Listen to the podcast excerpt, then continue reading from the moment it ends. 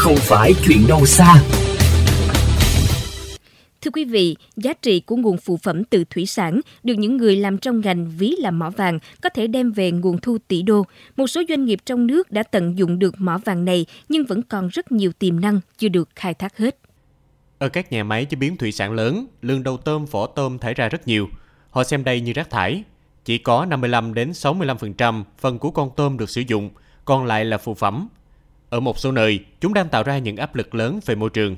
Bà Nguyễn Thị Tuyết Nga, giám đốc công ty cổ phần Việt Nam Food cho biết, đầu phó tôm có thể tạo ra chitosan phục vụ trong lĩnh vực y tế với giá bán lên đến 500 đô trên một ký.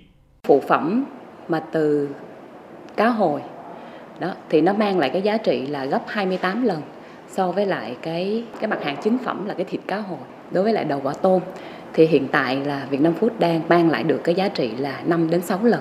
Theo các chuyên gia, trong đầu tôm, vỏ tôm có rất nhiều thành phần có giá trị như protein, chitin, chất tạo màu, khoáng, hữu cơ.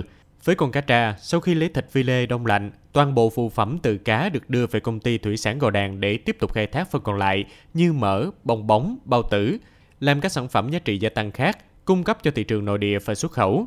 Ông Nguyễn Văn Đạo, tổng giám đốc công ty cho biết. Mục đích thứ nhất là chúng ta tăng giá trị lên, là chúng ta giảm cái giá thành sản phẩm xuống.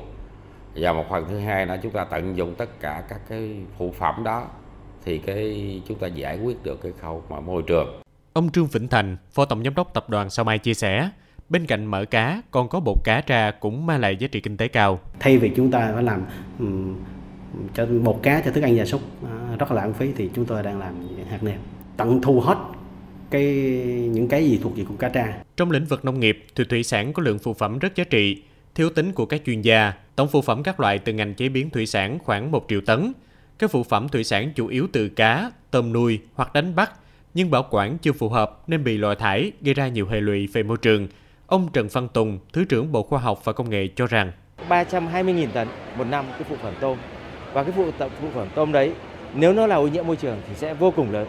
Nhưng nếu như 320.000 tấn đó mà được chế biến có thể thu được từ cái phần mà gọi là phụ phẩm tôm này vài chục tỷ đô la nếu như chúng ta áp dụng khoa học và công nghệ.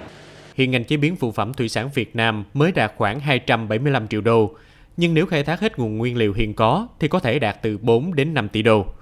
Tuy nhiên, hiện các doanh nghiệp tham gia vào ngành chế biến sản phẩm từ phụ phẩm thủy sản gặp nhiều khó khăn về vốn và công nghệ.